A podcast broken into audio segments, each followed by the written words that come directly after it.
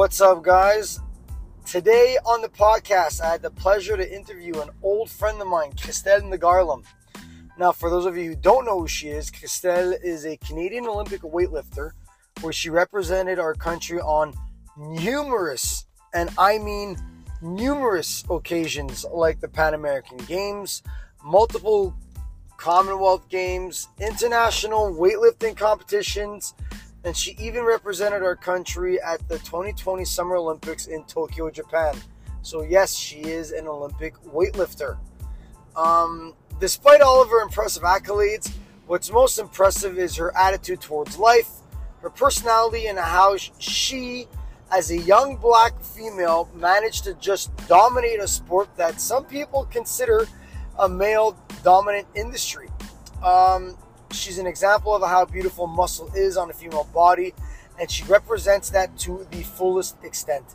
In this episode, we talk about a bunch of stuff, like her opinion on CrossFit and whether or not she thinks CrossFit helped popularize Olympic weightlifting, and would she ever join CrossFit once her Olympic career is over? Keep in mind, guys, some of the greatest female CrossFitters in the world come from an Olympic weightlifting background, like the our very own, well, maybe not our very own, but Australia's very own, Tia-Clair Toomey.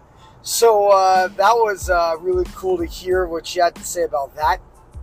Um, she tells us how a Quebecois movie called Mademoiselle C was um, the reason why she got into weightlifting. Uh, apparently, it's a movie that she saw at the young age of 10 years old. So, shout out to the crew and cast who made the movie Mademoiselle C. You guys single handedly inspired uh, an Olympian, basically.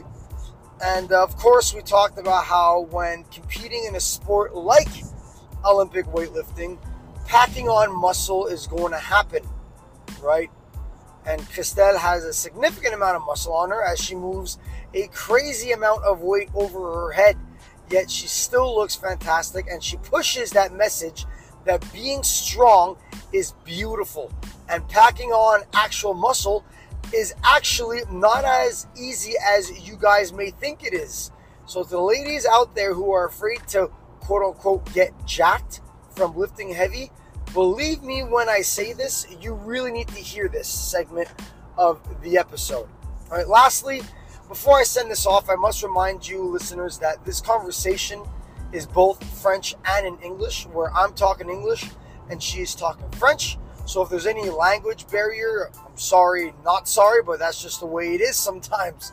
So uh, listen, guys, without further ado, um, here's my interview with a friend of mine, Olympic weightlifter Kristel Ngarlem. Thank you guys so much and enjoy. I'm going to go out and say this right now. Uh, I fucked up. I thought that you were a what did I say? Power, uh, uh, power, powerlifting. C'est ça? Ouais, c'est ça que dit. And as a trainer, uh, I it's very rare that I'm shy, and I uh, very rare that I feel awkward. Mais cette journée-là, I really felt kind of awkward because uh, I've been in this industry before. I've done Olympic lifts uh, myself, obviously as an athlete, and I fucked that up. And you you put me on blast, and Tom, you're you I, I deserved it. I want to know. I'm going to leave the mic to you now, Kristel. What is weightlifting? Please define that. OK. Euh, bon, ben, en français, c'est haltérophilie. Haltérophilie, yeah. Euh, la différence entre weightlifting et powerlifting, les deux mots qui sont utilisés en anglais, en fait, c'est pas le même sport. Euh, powerlifting, c'est de ce que je sais. J'en ai jamais fait. C'est vraiment, je crois que c'est trois mouvements qui est le bench, le deadlift et le squat.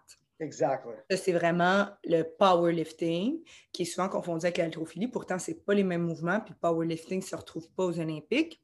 Je pense qu'ils ont leur propre circuit de compétition. Versus l'haltérophilie ou Olympic weightlifting, ça se retrouve aux Olympiques depuis la nuit des temps. Euh, et puis, c'est l'arraché, qui est le snatch, et l'épaulé jeté, qui est le clean and jerk. Fait que c'est vraiment même pas les mêmes mouvements que, que pratique.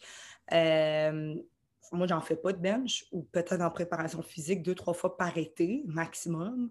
Euh, du deadlift de temps en temps, mais on fait plus des mouvements spécifiques au clean, à l'épaulé.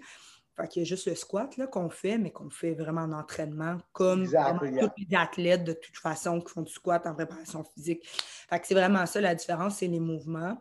Puis euh, l'haltérophilie, c'est ça, c'est l'arraché, l'épaulé jeté. On a trois essais euh, en compétition, trois essais à l'arraché et trois essais à l'épaulé jeté. Puis c'est le plus lourd réussi à chacun des mouvements cumulés ensemble, ça donne un total. C'est comme ça qu'on détermine euh, le gagnant dans chaque catégorie parce que l'haltérophilie, c'est un sport de catégorie de poids. Euh, alors, on n'est pas tous en compétition. Naturellement, les filles et les gars, c'est séparé. Puis chez les filles, euh, il y a souvent des réformes de catégorie, mais là, on avait aux derniers Jeux olympiques, si je ne me trompe pas, sept catégories de poids. Alors, euh, évidemment, tu es en compétition avec les gens qui sont dans ta catégorie. Interesting. Uh, before we, uh, we continue, just for the listeners, uh, seeing how you guys can only hear us and not see us, Um, why is she talking French and I'm and I'm talking English? That's a discussion that I'm going to discuss in a whole other uh, whole other podcast. But uh, we live in Quebec. She is a uh, Quebec native, so am I. And why am I English and she's French? Well, whatever. Shut up. Uh, but story of my life. I can't talk in French, but I, like I said before, I gal. Uh, I, what they say in French, je garde un petit and uh, if I do start talking in French, I uh, I don't want all my listeners to make fun of me because I always I get made fun of at work all the time. So how it's going to go? I'm going to talk in English. I'm going to throw in some French words. She's going to talk mostly in French because that's her. Uh, she's more comfortable uh, with that, especially when it comes to talking about her sport and her passion. Okay, my question for you, Kristel. So I just wrote the well, I wrote I'm naming your uh your rewards and when it says uh come example I'm reading it right now. Um the in 2015 she competed in the women's 69 kilogram. Uh, what does that mean? Is that your weight that you're lifting, or is that how much you weigh? How does it work with that? Because uh, like for me, like sorry, I don't, I don't want to cut you off. Like, dude, 69 kilograms is uh times 2.2. That is 151 pounds. C'est ce que je pèse. C'est ce que wow. je pèse. So that's how much you weigh. Oui. Okay. Quand tu dis elle a fini tant dans les 69 kilos, c'est la même chose qu'en boxe. Là. Il, a, il, a, été champion du monde dans les eux autres 100 livres, là, 150 livres. Fait que c'est toujours ta catégorie qu'on a. Excellent. I want to I want to really talk about that, but I'm gonna I want to pause that for a second because this is I really want to discuss that.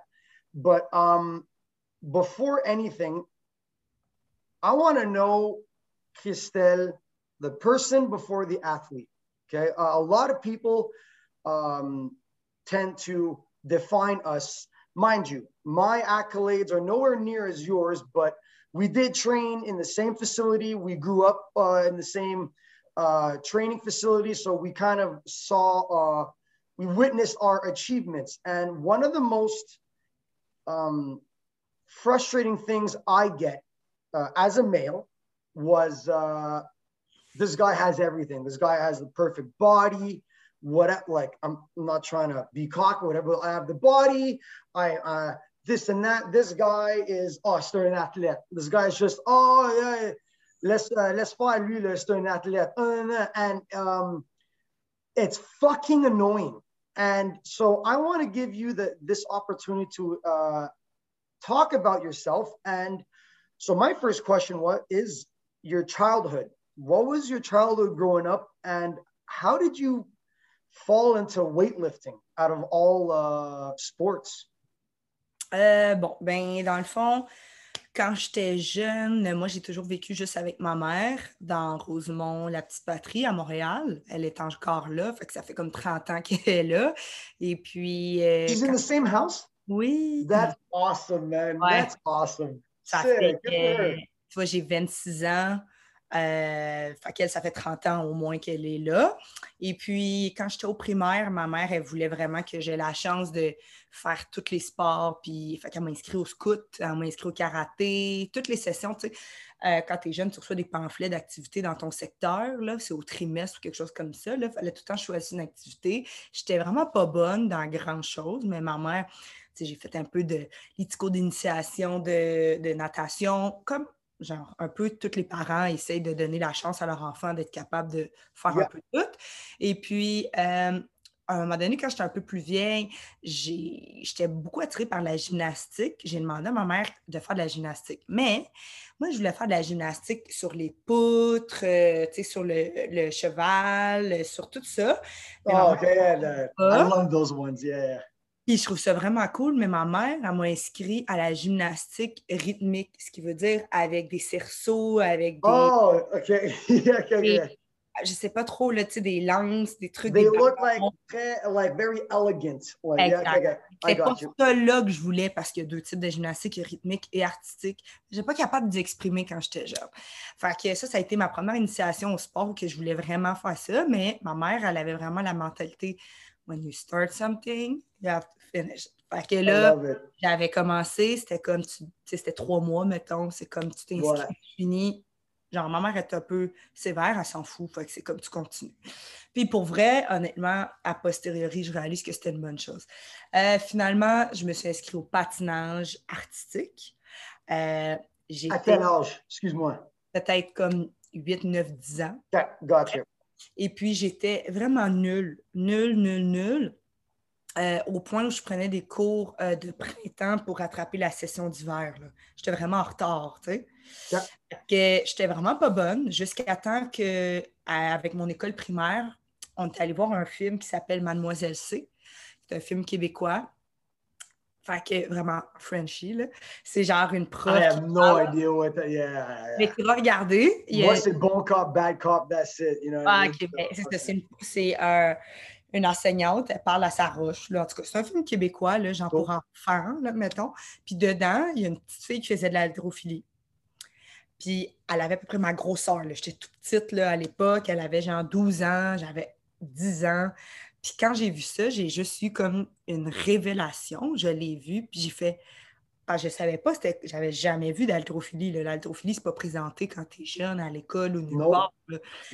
Première fois que je voyais de l'haltérophilie, puis moi, ça l'a fait comme un peu un coup de foudre avec quelqu'un. Mais moi, c'était avec mon sport. Je fais « Oh my God, ça a l'air trop cool! Euh, je me souvenais à peine comment on disait ce mot-là. Je suis revenue chez nous le soir, puis j'ai dit à ma mère « Maman, j'aimerais ça essayer. Tu sais, le sport, tu lèves des poids. » Puis elle avait, ça c'était en 2005, elle avait regardé les Olympiques de 2004. Puis elle a dit « Ah, de l'haltérophilie? » J'ai dit « Oui. » Elle a dit « Où t'as vu ça? » J'ai dit « Dans le film. Euh, c'est au cinéma Beaubien, Rosemont aussi. » Elle m'a dit « OK, je vais aller voir le film, comme pour comprendre qu'est-ce qui se passe. » Elle a vu le film, puis elle m'a dit « OK. Moi, ça me dérange pas. » Mais elle a dit « Je pense que t'es petite, genre physiquement, puis en âge, je suis pas sûre qu'ils vont te prendre. » Fait qu'elle a dit « Je vais essayer de trouver. » Puis elle a fait des petites recherches, là. je ne sais pas comment en 2005 là, qu'elle a recherché, mais en tout cas, elle a appelé du Yeah. puis euh, elle a trouvé le centre Claude Robillard. Euh, et puis, c'était Mario à l'époque, mon entraîneur, qui était là. Puis il m'a dit Écoute, c'est vrai que tu es jeune, mais euh, on va apprendre, à- on va t'expliquer c'est quoi les mouvements avec un bâton et tout. Yeah. Fait que juste développer ta rigueur, développer ton assiduité, développer ta vitesse, ta puissance, des trucs de base. Je ne mettais pas de poids là, au début, j'avais juste un manche à, à balai. Puis, euh, that's it. C'est comme ça que j'ai commencé l'haltérophilie, mon initiation. C'est grâce à un film, puis grâce à ma mère aussi, là, parce que si, si ma mère, elle n'avait pas voulu, euh, ça n'aurait pas fonctionné, là, naturellement. Fait que, For sure, it always goes back to the parents. fait que je la remercie de m'avoir euh, laissé euh, l'option de choisir ce que je voulais après avoir fini mes autres cours. For sure, for sure. Wow. Okay. So you you said something before. Uh, so tu as commencé haltérophilie à 9 ans, 9-10 ans. ouais. And obviously, uh, you didn't start, you said it before, you didn't start lifting weights right away. You started doing the broom, getting your balance. All that stuff. And uh, I find that's extremely important because we're gonna get into that later. Because uh, I'm gonna I'm gonna ask you questions about you, and then I'm gonna ask you questions on like today's uh, uh, stuff that people kind of mix everything together. And uh, and us, we'll, we'll get into that. So you started at 10 years old. Um, were you doing any other sports like oh like uh, après like uh, en même temps? Mais like you said, you uh, your your mom said once you start something, finish it. Did you do anything else at the same time, or was it Vraiment, just pas vraiment, parce que j'y allais déjà. Quand j'étais jeune, j'allais peut-être trois fois semaine, genre deux fois dans la semaine, puis le samedi matin. nice? Fait que non. Puis j'étais pas une grande fan de faire vraiment d'autres choses. Là. Généralement, j'étais comme une activité. Fait que depuis que j'ai commencé à l'haltérophilie, j'ai jamais vraiment fait d'autres choses en même temps. That was my next. This is a perfect segue for my next question. Uh, so when you first did uh, haltérophilie, you did it. The heck? Did you hear that? No. Okay, good. There's a it's my wife's uh, laptop. Um, you started it. Obviously, it wasn't what you thought it was au début. You saw in the movie like the woman doing like a whole bunch of stuff, cool stuff. Um, and then when you started, the coach says, "Tiens, prends ce bâton-là, do all this kind of like what we think is like, surtout à 10 ans, 9 ans, it's like boring stuff, right? Um, with that being said, when was it where you were like, yeah, yeah, like this is it? Like, what? Yeah, sorry. When was that? Ben, moi, au début, la vérité, c'est que j'ai pas trouvé ça si plate avec le bâton parce que j'apprenais quand même un nouveau mouvement à base. Je savais juste même pas comment mettre mon dos droit. Je savais pas où mettre mes mains. Je savais pas comment utiliser mes jambes. Fait que, Interesting. base, pour vrai, j'apprenais un nouveau mouvement. Fait que c'était quand même, j'étais en train de découvrir. Euh, je me souviens que j'ai fait un an. Puis après un an, je n'étais plus convaincue que c'est ça que je voulais faire. J'ai arrêté quelques mois. Euh, puis par moi-même, peut-être six mois plus tard, j'ai dit à ma mère, Ah, finalement, j'aimerais ça recommencer. Puis quand j'ai recommencé, ben j'ai jamais arrêté. Puis quand j'ai repris, je me suis juste jamais posé de questions. J'ai j'ai commencé à faire des petites compétitions, genre les Jeux de Montréal, mettons, à comme 11, Jeux Montréal, good times, okay. ouais, à peut-être 11 ans, mettons. Puis j'ai juste, je le savais que j'allais faire ça pour une bonne partie de ma vie. Dès que j'ai commencé à compétitionner, j'aimais vraiment ça, compétitionner quand j'étais jeune. Fait que euh, après, ça a continué forever and ever. That's so fascinating because give me one second. I just gotta close my door because I'm so sorry. I'm babysitting this. Well, my wife is babysitting this wiener dog, and three weeks before she gives birth, like this is perfect timing. In fact, anyway, she's one. Um, I find that very interesting because moi, comme un gars avec TDAH, uh, when I see cool stuff, like I just want to do exactly that. You know what I mean? Like, like I did. I played. Uh, I actually went to drumming lessons. I begged my mom to do drumming lessons. Uh, I, I used to love Blink 182, and the drummer would do a whole bunch of crazy stuff. And I'm like, Mom, I want to do that. And I go to the class, and the guy just goes, he gives me the sticks, and he's just giving me one thing, one thing. And I'm like, no, fuck that. This is not for me. And so for someone, uh, an enfant, man or woman, well, boy or girl, to learn something in a sport that is so technical and you stuck with it with the broom and you were interested in all that, I find that is so interesting because uh, the kids I train now, j'imagine toi aussi, like, is that, is it hard? Like, I'm, I'm assuming you train uh, kids as well. Sometimes, but Yeah. uh, not that much. But I see them comme à l'entraînement, là, parce qu'on a des, des, des horaires, là, puis euh, fait que oui, je, je les suis un peu, mais d'un peu plus loin. I always found I find that very interesting how uh, you loved the technical aspect of it. We're gonna get uh, we're gonna go into my next question here. So um, when you said, "Yeah, I like this sport. I want to do this sport." Um, you're a female, and uh, one of the this is this is coming from a male's perspective. All right, so I'm going to be very. The point of my podcast, uh, I'm very transparent. I'm not an asshole, but like it's just I'm going to say it like it is because I've seen you train. I've seen uh, boxers train. I've seen, you know, uh, in track and field, you know, the shot put. Like these sports that you're in require a lot of muscle, right? And as a woman, um, like I feel like us men when we gain muscle, like yo, we look like we look great. You know what I mean? And I feel like women don't get the same kind of uh, acknowledgement.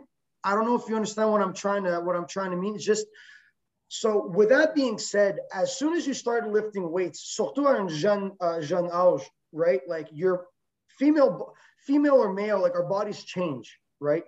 Um, it's just when it comes to the female body, when females pack on muscle, it may not look as, it may not be perceived as from a male's perspective, like attractive. I don't know if you know. Uh, so, with that being said, Kristel, uh, was that ever a factor, an issue for you growing up? Like, because I'm like sooner or later, surtout in a sport like haltérophilie, when you're like 12, 13, 14 years old and you're packing on muscle compared to a girl who's playing soccer you know what I mean? Like, which is a, a very popular sport. You know, it's like you tu vois une différence clairement à propos de physique. I don't know if you how had that ever uh, was that ever uh, an issue with you growing up as a as a child and uh, if so please uh, elaborate Ben, je pense qu'il y a trois éléments. Bon, le premier, c'est quand j'étais jeune, moi, j'étais pas vraiment faite, euh, je t'enverrai une photo, là, j'étais pas vraiment faite avec beaucoup de muscles. C'est drôle, j'ai mon téléphone. Mais là, c'est juste l'audio qu'on envoie. J'étais pas vraiment faite avec beaucoup de muscles. Euh, j'avais pas je développais vraiment pas beaucoup de muscles. Fait que ça l'a pas été quand j'avais 10, 12, 13 ans, puis je levais pas assez lourd, honnêtement. L'équipe, là, c'est des poids gonflés à l'air c'est des 2 kilos. Là. 2 kilos, là, ces gens sont capables, c'est leur sac à dos quand les parents ils loadent le sac à dos. Là. Good point. le monde, il voit ça, mais c'est des poids remplis d'air. On leur fait à croire un kilo de plus. Un kilo, le kid, il pèse 60 kilos. Yeah. c'est important. Fait que, premièrement, non. J'étais filiforme, j'étais grosse comme ça, comme un petit pou. C'est juste, c'est tellement technique que tu es capable, wouh, en utilisant tes jambes. Fait que, de 10 à 15 ans, j'avais pas de soucis, j'étais tout petite. Après 15 ans, j'ai commencé à faire des championnats du monde. Là, j'ai commencé à faire. Yeah. Fait que c'est vraiment partie là. Première partie, non. Après, quand j'avais 15 ans, oui. Parce que moi, génétiquement, j'étais faite pour être quelqu'un qui peut prendre du muscle facilement. Fait que j'ai monté, j'ai fait mes premiers championnats nationaux à 58 kilos, puis maintenant, je suis rendue à 81. J'ai pris 23 kilos en 10 ans, tu sais. Mais il y en a que toute leur carrière ou presque, ils restent dans la même catégorie. Entre 15 ans, euh, je donne un exemple, une fille avec qui je aux Jeux olympiques, Thalie Darcini, c'est une fille qui est dans les 50, euh, c'est quoi la catégorie? C'est 59 maintenant. Ben, c'est une fille qui ça fait peut-être proche de 10 ans, j'exagère, mais 7, 7, ans, qui est dans la même catégorie.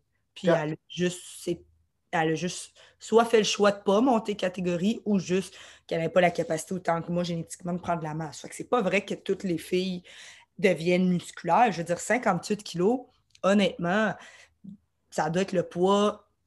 Ta blonde est peut-être un petit peu plus légère, mais c'est un 58 kilos, c'est 125 euh, livres. C'est le poids d'une fille. Exactly. Fait que c'est le même poids d'une fille, mais juste transformé un peu plus musculaire. Mais pour pound, c'est la même chose. La première catégorie, la plus petite en haltérophilie, c'est 45 kilos. C'est 105 livres. C'est-à-dire qu'il y a des filles qui sont super petites, mais 105 livres, euh, il n'y en a même pas sur la rue maintenant. Là. Fait que c'est des petites, tu sais, 105, 125, 140, tu sais, il y a plein de petites catégories. Fait que oui, il y a quelques catégories qui sont plus lourdes. Fait que ça, c'est un peu une idée qu'on a préconçue de voir, parce que c'est écrit Team Canada Weightlifting, tu vas voir, tu vas dire, elle a fait de l'haltérophilie, genre, elle n'a même pas l'air de ça. Les shapes complètement différentes d'une personne à l'autre. Ça, c'est le premier point. Je veux dire, le monde, ils ont une idée des haltérophiles comme en 1950, genre avec exactly. des stocks. Je veux dire, si tu prends pas du stock, les muscles, ça ne pousse pas comme ça. Là. Je veux dire, regarde mon bras. Regarde mon bras, on s'entend quand même, c'est pas. Puis je suis dans une catégorie super haute, j'ai des bonnes cuisses, ça c'est vrai. Une partie de ma génétique qui est faite pour que mon bas du corps soit plus développé. Mais je veux dire, quand j'étais jeune, les gens étaient comme Ah, oh, tu vas pas être développé, tu t'entraînes trop vite, trop tôt. Ça, c'était l'autre point que je voulais faire. Les gymnastes, là, quand ils ont 12 ans, sont bien plus musclés que des haltérophiles. Yep. Regarde, une gymnaste là, à 12 ans, là, elle est bâtie Super good parce point. qu'elle s'entraîne 45 heures. Parce que la gymnastique, c'est un sport à développement très, très, très tôt. Là. À deux ans, là, tu vas voir, tu as un enfant. Un an. Moi, j'ai des filleuls. Un an et demi, là, il y a des cours de gymnastique qui sont déjà comme ça à deux Yep. ans. C'est sûr qu'ils rendus à 12 ans, sont déjà full musclés. Moi, à 12 ans, j'étais encore avec un manche à balai. Que, tu sais, c'est- pas nécessairement le sport que tu fais, c'est l'intensité de ton sport à un âge quelconque. Là, si tu fais courir le 100 mètres puis tu mets du stock à un gars, c'est sûr qu'à 13 ans aussi, il va être jacké comme ça. S'il s'entraîne normalement puis il prend, ça va lui prendre des années, des années. Fait que pour répondre à ta question de 10 à 15 ans, non, c'était pas un facteur, j'ai même pas pensé à ça. 15 à 18 ans plus, ça oui. Yeah. Parce que là, je montais de poids là, facilement. Moi, là, je, ça me prend pas beaucoup d'entraînement, puis je peux, comme Jacob, vraiment, je suis. Fait que ça, oui, de 15 à 18 ans, je mettais pas de jupe, je mettais pas de short l'été. Il pouvait faire 30 degrés, je mettais des pantalons parce que mes cuisses étaient quand même musclées, puis grosses, puis ils se frottaient ensemble. Puis j'étais comme à ma mère, mon Dieu, mes cuisses sont trop grosses, mes cuisses sont trop grosses. Fait que oui, je peux pas dire que j'ai pas eu ça. là. De 15 à 18 ans, c'était difficile pour mon image, tout ça. Mais ma mère m'a vraiment fait comprendre qu'elle a dit, tu sais, tes cuisses sont plus musclées, sont plus grosses, mais parce que tu fais quelque chose que personne n'est capable de faire, tu sais. Oh, I love your mom. I mean, genre, qu'est-ce que ça fait? OK, t'as les cuisses plus grosses. Elle dit, tu sais, aussi, l'autre chose, c'est qu'il faut pas penser que le monde s'intéresse tant à tes cuisses plus qu'il faut. là. Elle dit, c'est toi qui te prives d'être en pantalon long à 30 degrés quand tu peux être en short. Je veux dire, tu fais de l'haltérophilie, c'est sûr, tu avoir des cuisses plus grosses. Comme quelqu'un qui fait un sport précisément, c'est sûr qu'il va avoir peut-être des épaules. Chaque sport, tu sais, tu développes. Les, les, nageurs, ils ont un haut du corps Yep. très, Wide frame. Exactement. Fait qu'elle dit, tu sais, à un moment donné, c'est ça. Fait que ça, ça a été ma mère, elle m'a aidé beaucoup là-dedans. Euh, mes amis aussi. J'ai jamais eu beaucoup, j'ai été chanceuse. Le monde, ils m'ont jamais vraiment I was dit. gonna say, yeah, very lucky. J'ai été très chanceuse, c'est pas juste moi. là, ça a été les- le monde autour de moi. Il était plus fier de ce que je faisais que même si je prenais un petit peu plus de poids. Nice. J'ai été quand même assez bien entourée. Puis, euh, ouais, c'est ça. Je trouve que l'haltérophilie, c'est un sport très inclusif parce qu'il y a des catégories. Fait que, moi, je me regardais plus après, comme 18 ans. J'ai vraiment réalisé que mon corps, il ressemblerait pas à ça si je faisais pas d'haltérophilie. Je serais sûrement, regarde, là, je, je suis pas non plus, tu sais, regarde, mes bras, c'est pas si gros. Si je fais pas d'haltéro, je vais shrinker comme ça de moitié. I know. Mais je me suis dit, quand j'ai réalisé que je voulais m'entraîner pour aller aux Jeux Olympiques, je me suis dit, tu sais, mon corps, au final, il est plus gros que ce que moi j'aimerais si je n'étais pas haltérophile. Mhm. Il est fait pour aller aux Olympiques dans une discipline précise. Fait que je vais pas comme le charcuter ou pas manger ou faire des choses comme ça. Au contraire. Euh, fait quand j'ai commencé à manger encore plus, à compter mes macros, toutes ces affaires-là, oui, j'ai pris du poids. Là, je suis au plus gros que j'ai jamais été, mais j'ai jamais été aussi en forme de toute ma carrière. Fait que moi, je me dis, mon objectif, moi, c'est d'aller aux Olympiques, puis refaire un deuxième Olympique. Puis je pense que le monde, c'est ce qu'ils se souviennent, puis c'est ce qui, moi, me fait plaisir plus que être plus mince. Être plus mince, euh, je le ferai si ça m'intéresse après. Je veux dire, mais pour moi, j'ai pas beaucoup d'années euh, avant les Olympiques. Fait que mon corps est construit pour faire quelque chose que, honestly, peut-être, aux Olympiques, on était 12. Fait que 12 Mhm. filles dans le monde qui pèsent 76 kilos qui font ça. Fait que je suis plus content pour ça, mais ça a été du travail. Là. Je prétends pas que ça a été tout le temps facile. Des fois, je me regarde, je suis comme Oh, je prends un petit peu de poids. Mais c'est pas pour rien, puis c'est pour, euh, c'est pour la performance. Fait que voilà. That um, the way you say this, what you just said, uh, for me, uh, you say it so normal, like it's like it's not that big of a deal. Um, well, no, I know it was a big deal for you. It's just uh, wait, what was what was the thing I wanted to say? So I just have it on my phone here. Pardon my lack of professionalism. It's just um, as a trainer who train, I train women, and uh, I'm not obviously I don't I don't tell them we're, we're I'm, I don't teach them snatches and all that stuff. Matter of fact, that's like literally the last thing we sh- I should be training them, um, just for the sake of you know the, the tech technical wise, right? Uh, my biggest issue is um, getting women to lift weights. Like women these days, I'm not generalizing. I don't want to be like, oh my God, you're such a guy, whatever. But I've been in this industry for a while, and the biggest, most common uh, issue I have as a trainer is telling women that if you want to, like, like we need to get you strong for you to look for you to like uh, burn you know to speed up the metabolism so you could burn fat but as soon as i say okay guys we're gonna squat or we're gonna i'm gonna teach you how to squat i'm gonna teach you how to deadlift they automatically get freaked out because they don't want to look big as if pack and you said it just before packing on weight is so easy you know what I mean? Je pense qu'il manque beaucoup d'éducation dans l'entraînement. Énormément parce que yes. quelqu'un qui est une fille qui pèse 60 kilos, là, si tu fais des squats avec euh, deux plates de 15 livres de chaque barre, là, je veux dire, physiologiquement, you should, tu devrais déjà être capable de faire ça. Si tu n'es pas capable de faire des squats avec une barre de base, il y a vraiment un, manque, un petit peu de conditionnement physique général. Je veux dire, là, ton corps, c'est pas normal qu'il soit pas capable de tenir ton propre body weight sur tes épaules. Tu sais, ça, c'est juste de l'entraînement de base. Puis même pour la, comme tu l'as dit, pour ton métabolisme, pour la prévention de blessures, euh, pour l'ostéoporose, tout ça, ça peut être pris mmh. avec une musculation de base. Après, ça, c'est la base. C'est pas normal qu'une fille ne peut pas faire du squat avec une barre qui manque de force pour remonter ses 25 livres. Mmh poids qu'on trouve en déplaçant une boîte, puis tout, le être ah, de base, deadlift avec 50 livres, si tu n'es pas capable de faire ça, pour moi, là, il y a un problème. Je veux dire, ça, ça veut dire que tu vas te faire une hernie en déplaçant une boîte. Il y a un problème. Mais bon, ça, c'est mon opinion. Deuxièmement, j'ai oublié de mentionner aussi une autre chose. Moi, une personne qui a été très positive, euh, comme tu sais, dans mon développement, ça a été Serena Williams, que je regardais vraiment beaucoup parce que c'est une fille qui est bif. Mais cette fille-là, là, c'est la meilleure joueuse de tennis au monde. Et pas depuis un an, deux ans, en dix ans, douze ans. I got goosebumps right now. A été capable d'avoir un enfant, de revenir. Tu connais. Mm-hmm. Pardon? Fait puis elle, elle est musclée, puis c'est ça qui fait sa force, c'est ça qui fait sa puissance. Les autres, elle s'en calisse, elle gagne sa vie avec ça. Elle, elle a la vie qu'elle veut grâce à ses muscles. Fait que si tu veux continuer à courir sur ton tapis roulant puis penser que. Écoute, est-ce que tu penses qu'une fille qui fait du squat avec 100 livres va gagner des muscles? Pour gagner des muscles, ça prend le nombre de protéines plus, plus, le nombre de carbs, calculer toutes tes affaires, te faire des macro-cycles de 12, 8, 6, 2, 1, 12 à des supramax. Écoute, ça prend une organisation très grande.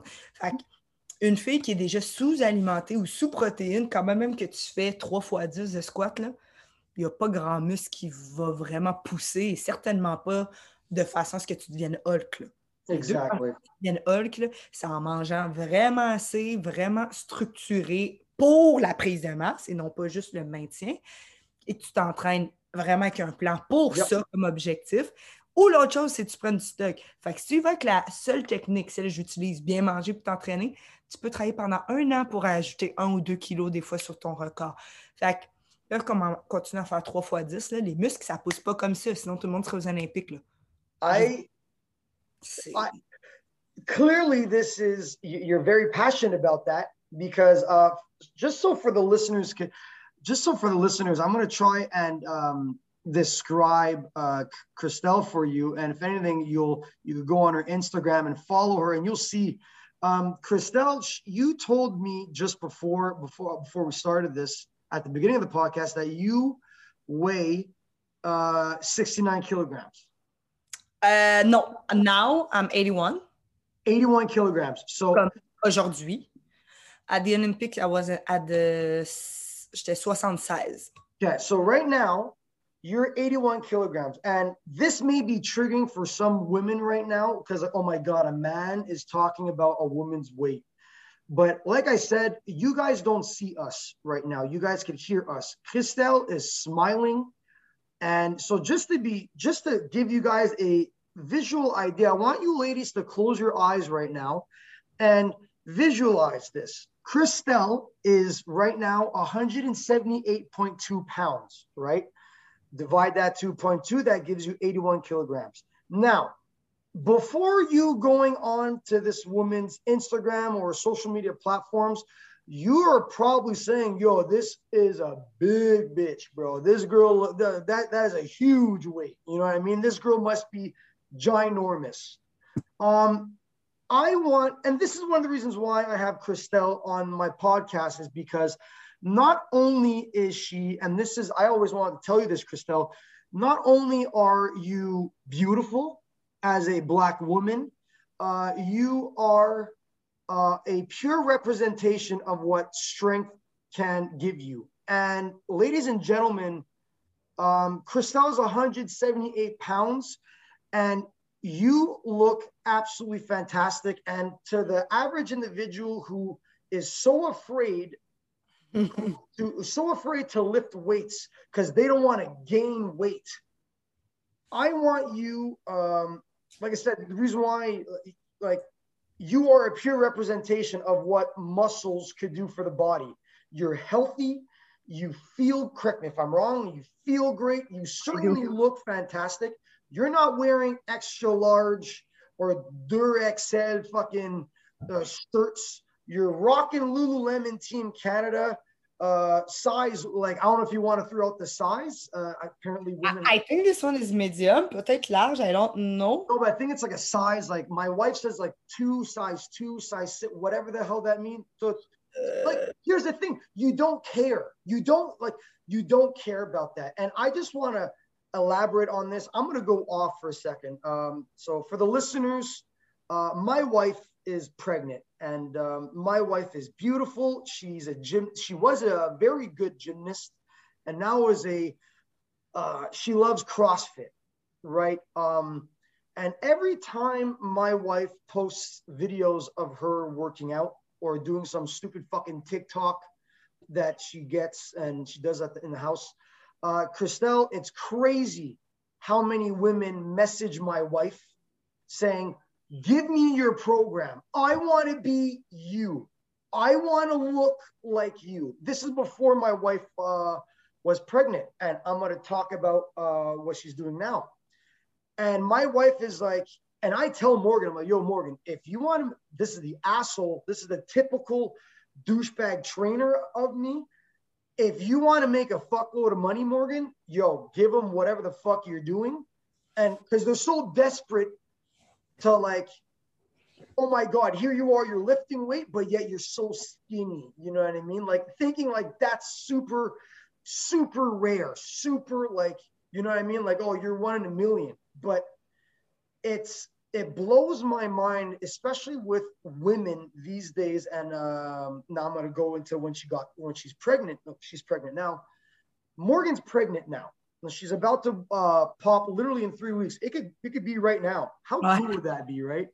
But um, and she gained weight, and I think she gained maybe like uh, I can't give you the number. I, to be honest with you, I don't even know. But she gained weight, and um, my wife had a hard time dealing with that, even when she knew she has a fucking baby in her. And it didn't get to her, whatever. It's not like she was depressed, whatever, but thank God. I don't want to like, I don't want to make me feel good, but I educated her on it. You know, I checked her. And because the the idea for women gaining weight when all we want to do is lose fat and build muscle as if that's super fucking easy, they think they could it's a scary image for them. And so, once again, ladies and gentlemen, to my simple listeners listening to this, I invite you to go on Kristel's Instagram. I I have it right here. I'm gonna I'm gonna give I'll, I'll put it in my show notes, but um it's uh I'll, I'll put it Kristel Kristel and Garland. Rien compliqué. Rien compliqué que ça. And you're gonna see how this woman fucking moves weight like you have no idea. And she weighs 178 pounds. And you would probably think that she weighs no more than 130, 140. You know what I mean? So, ladies, stop fucking worrying about gaining weight or through uh, lifting weights. There's no such thing as toning fucking muscles. There's no such thing as physically just, I'm, j'imagine que you hear this all the time, like burning muscle burn and like all this shit doesn't make fucking sense. You got to pack on muscle in order for you to eat whatever the hell you want and continue to look as good as you want. And I'm assuming Kristel right now, I don't know what phase of your training you're in now, but I'm assuming post Olympics, you enjoyed yourself a bit, right? You managed to eat whatever the heck you want. Like you didn't have any issues with that. And how was that transition from training so hard for the Olympics, achieving that, and then living, you know, your off season, which is like a normal, you know, normal general public life. How was that transition? If you could elaborate on that. Ben, c'est drôle que tu en parles parce que moi, tout le monde m'avait dit avant que j'aille aux Olympiques, oh, fais attention, euh, quand les gens reviennent des Olympiques, souvent, après un gros high, il y a un gros down, puis les gens post-olympiques font des comme micro-dépressions, stuff like that. Puis il y a quelqu'un qui m'avait suggéré de lire un livre qui s'appelle After the Ecstasy de Laundry. Fait que c'était comme le même référent. D'ailleurs, je le suggère pour ceux qui vivent des groupes. Mais moi, c'est drôle parce que, je sais pas, j'ai pas vu les Olympiques de la même façon que les autres. Moi, moi, aller aux Olympiques, c'était la série sur Sunday. J'ai été, j'ai fait une performance correcte, rien de wow, mais j'ai pas fait un zéro. Mettons, un zéro, ça veut dire tout manquer est élevé. Ça, c'est la pire affaire. Performance correcte. J'ai fini huitième. Moi, après les Olympiques, ça a été mes meilleurs mois quasiment ever. Je dirais moi, c'est maintenant parce que là, j'ai repris ma forme, ça va bien, la saison recommence, je suis contente. Mais après les Olympiques, moi, ça a été. Il n'y avait pas de laundry after the ecstasy, c'était quasiment mieux parce que j'avais réussi mon objectif. Fait que là, j'étais super bien. Je me suis entraînée pendant fucking 15 ans. J'étais allée aux mm-hmm. Olympiques. Ça s'est bien passé. Et là, j'avais comme un mois, je ne m'entraînais pas. Je pouvais voir mes amis le soir parce que je n'étais pas en train de m'entraîner. Je pouvais aller voir ma mère qui a été malade un peu avant les Olympiques. Je pouvais chiller. Je pouvais. Moi, c'était exactement ce que j'attendais. Fait que, tu sais, moi, j'ai une conception complètement des autres, des, différente des autres. Je me suis entraînée pendant 15 ans. J'en profitais de ce mois-là parce que je me disais, anyway, je vais recommencer dans comme un mois. Là. Fait que je mangeais ce que je voulais. Moi, ça a été vraiment, vraiment, vraiment un beau moment pour moi.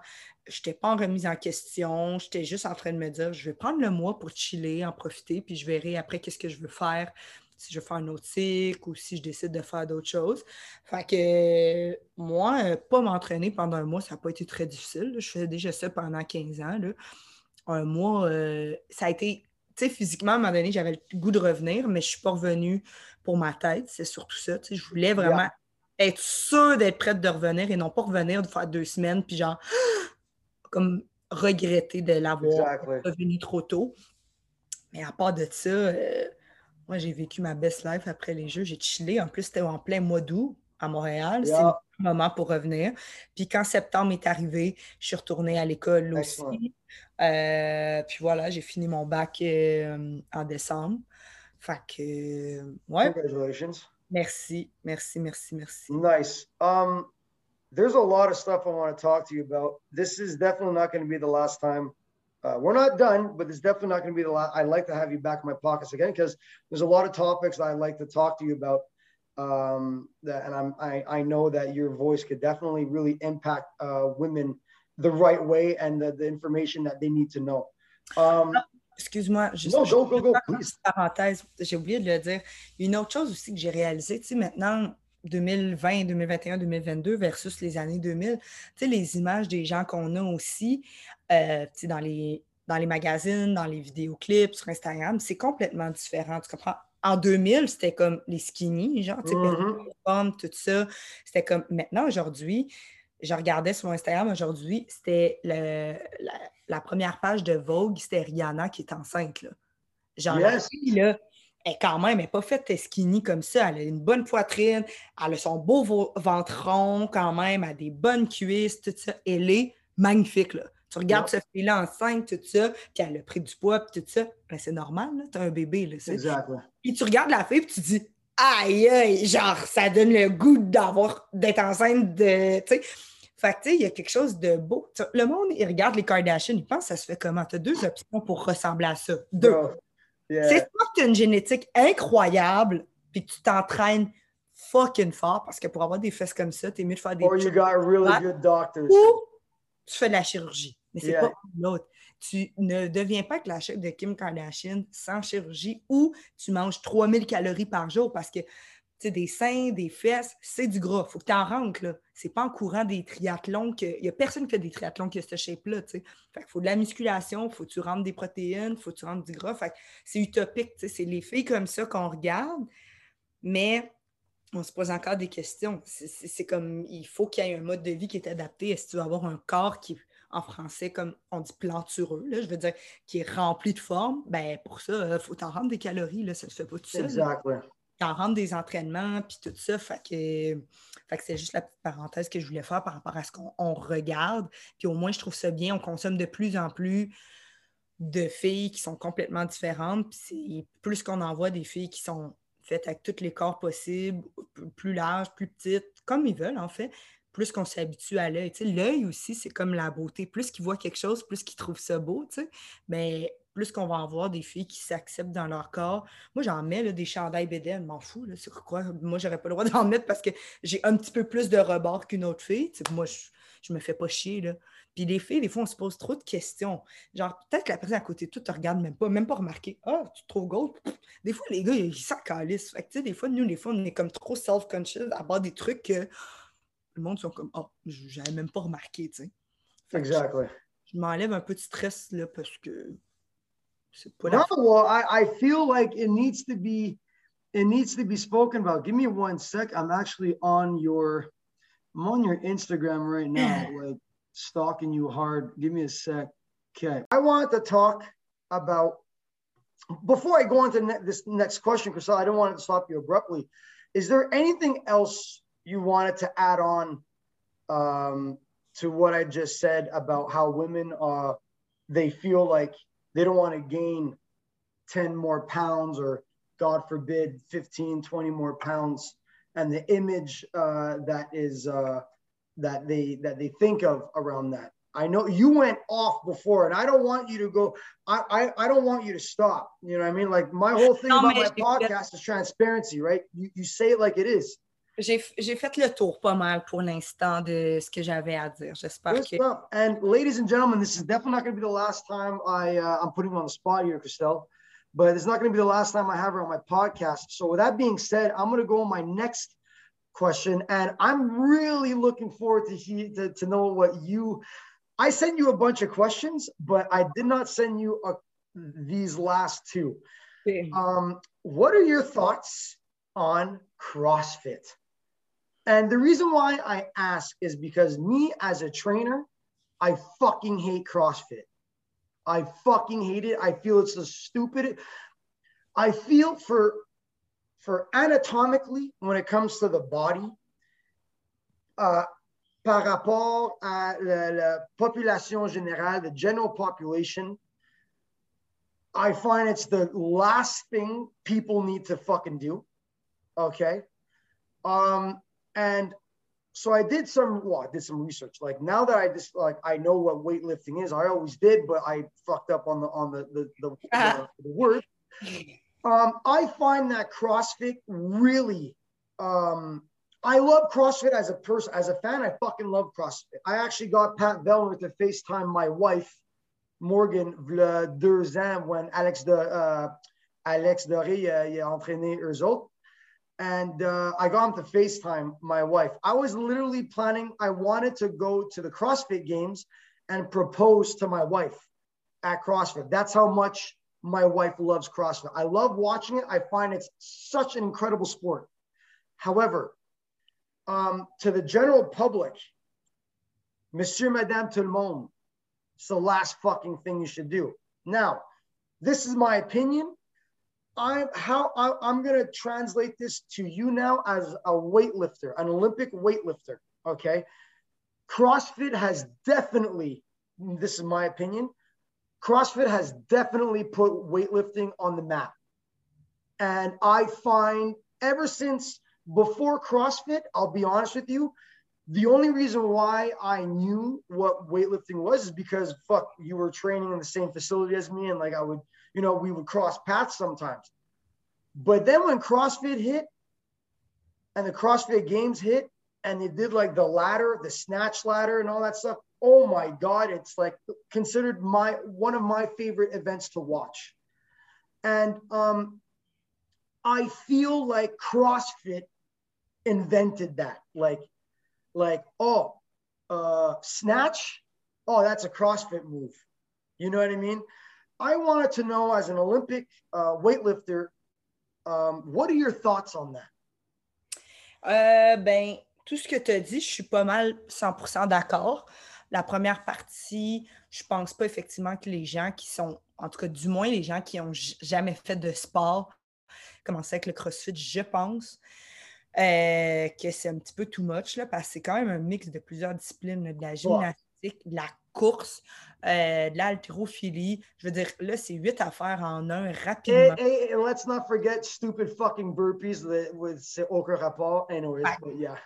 moi, je trouve que, puis après, le monde, tu sais, parce que ces disciplines-là, courir, marcher sur les mains, l'haltérophilie, c'est pas parce que tu peux le faire que tu le fais bien. Mm-hmm. il y a des coureurs là, qui, ça fait 10 ans qu'ils courent, puis ils travaillent encore leur technique de course. Là, puis ils font juste Fait que là, toi, tu arrives, là, puis euh, tu cours en faisant des arrachés, en marchant ses mains, tu te luxes l'épaule, tu te demandes comment ça. Ben, c'est parce que tu essaies de faire 8 disciplines olympiques en une, en 3 minutes. Fait moi aussi, je trouve que c'est un petit peu tout croche, surtout les endroits qui ne prennent pas le temps d'expliquer correctement chacun des mouvements avant de les lancer dans l'eau. Ça, c'est la première chose. La deuxième chose, tu as raison, l'haltérophilie a vraiment été mise à map grâce au CrossFit. Euh, c'est devenu un peu mainstream, mais par contre, c'est ça, le snatch, c'est là depuis la grecque antique. exactly. Ancient time. Yep. Que l'haltérophilie, c'est là comme la boxe, comme l'athlétisme depuis, ils faisaient ça là, à Athènes, je veux dire. Yep. Fait que dans un First Olympic Games, 100%. Exactement. Fait que, euh, tu sais, je pense vraiment que oui, le CrossFit, ça l'a popularisé, c'est l'haltérophilie. Euh, mais effectivement, il faut faire attention, là, je veux dire, ça reste que la course, un sport olympique, la gymnastique, c'en est un aussi, l'haltérophilie aussi. Fait que tant mieux s'il y a de plus en plus de personnes qui regardent. Parce que, écoute, nous, on a quand même. Euh, Rachel Leblanc-Bazinet, qui était sur l'équipe olympique avec moi, a commencé le sport, genre l'haltérophilie grâce au CrossFit. Elle faisait du CrossFit, elle s'est spécialisée en haltérophilie. Et puis Maud Charon, euh, qui a eu une euh, médaille d'or aussi euh, aux Jeux de Tokyo en haltérophilie. Elle a commencé, elle a fait de la gymnastique quand elle était jeune, du cirque, du CrossFit et du CrossFit, elle s'est transférée en haltérophilie. Fait que c'est sûr que ça a amené beaucoup de positifs à l'haltéro. Puis il y a des gens qui finalement ont découvert l'hydrophilie ou peut-être la gymnastique ou peut-être l'athlétisme après avoir pratiqué au moins, au moins le crossfit, mais il faut faire attention parce que le mm-hmm. risque peut être grand, surtout sur des mouvements qui ne sont pas supervisés, super, supervisés pardon, en coup de 90 en 3 minutes. OK. So you're happy about this? Like... Ben, je suis contente que l'haltérophilie, on en parle plus. Exactly. OK. That, that, exactly. Dans le sens, moi, je ne ferai pas de CrossFit ce ne serait pas le type d'entraînement que moi je ferais. Je dis ça. Peut-être dans 10 ans, on va se reparler. Actually, this, is, this is my next question because my wife, uh, the Clea, uh, Tia-Clair Toomey, I don't know if you know Tia-Clair ouais, Toomey. Ouais, ouais. Yo, this girl is a machine. And she was an Olympic weightlifter, I believe. Yes. And, an, an, an Olympian. And I think she won, I believe. Uh, don't quote me on that, but she represented Australia in Olympic weightlifting. Ouais, elle n'a pas gagné, mais. She didn't win, but she is one of the best. She's literally the world's best CrossFit athlete. So this is my next question for you, and then I'm going to finish off with my last one. My next question is: Would you ever?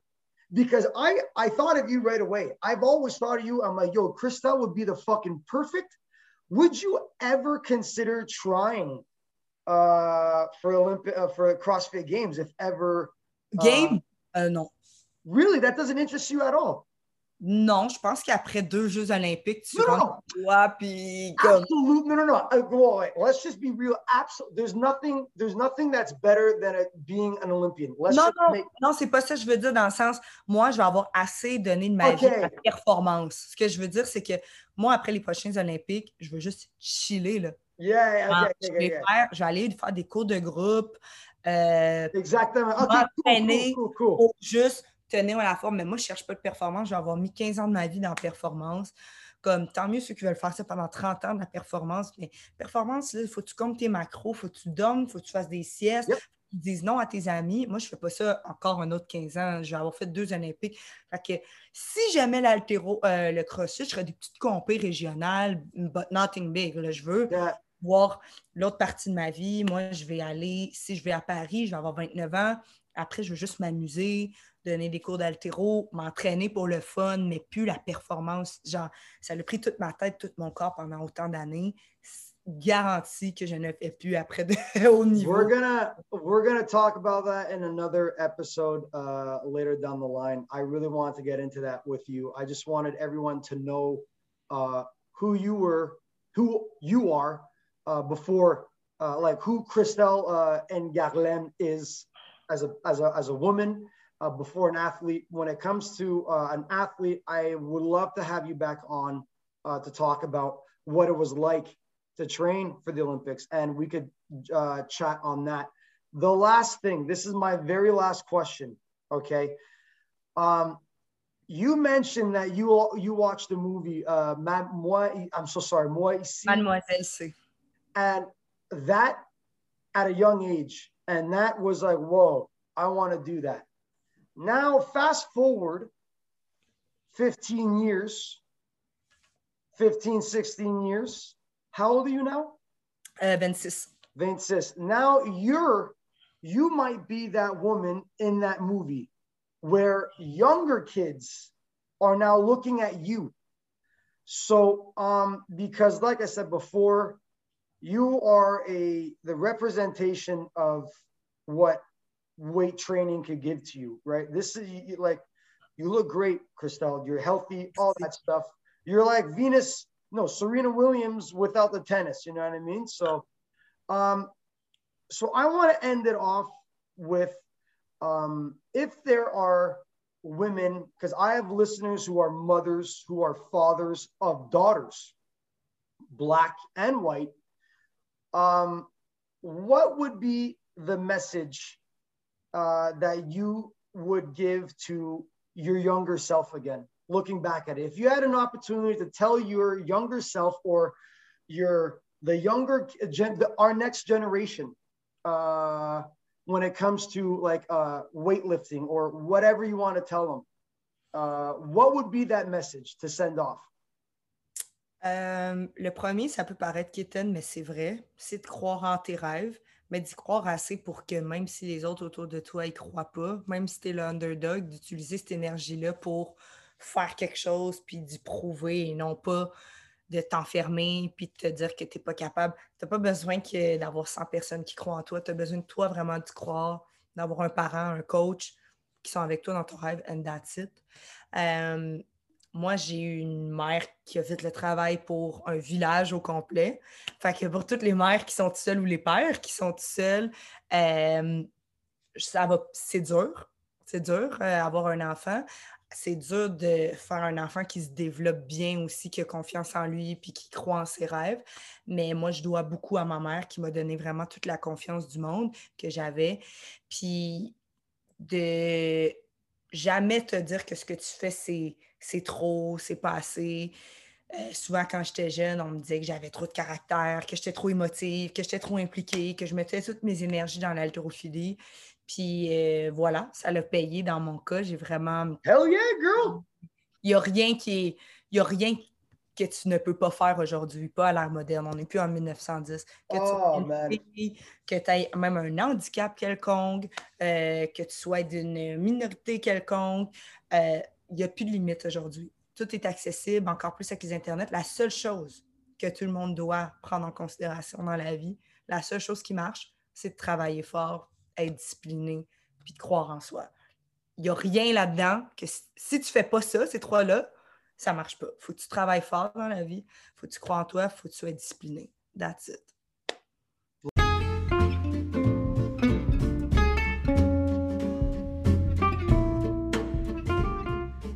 All right, guys, that was the end of that episode. Thank you guys so much for listening. If you think this was helpful in any way, please share my podcast on all your social media platforms and to anyone you know personally that needs to hear this message. Secondly, please give my podcast a five star rating and leave a comment. The more five star ratings and comments I have, the more apparent I will be online. Also, if you have any questions or concerns regarding any health or fitness related topic, whether it's your own personal issues or anything that you read or heard online, you can contact me on Instagram at justin.blackburn or email me at keepitsimplejustin at gmail.com. Keep it simple, Justin, that is all one word, at gmail.com. You guys have to understand that your questions and concerns is what inspires me to make my next episode. All right. And last but not least, please don't forget to keep it simple. Thank you so much for listening, guys. Stay tuned for the next one.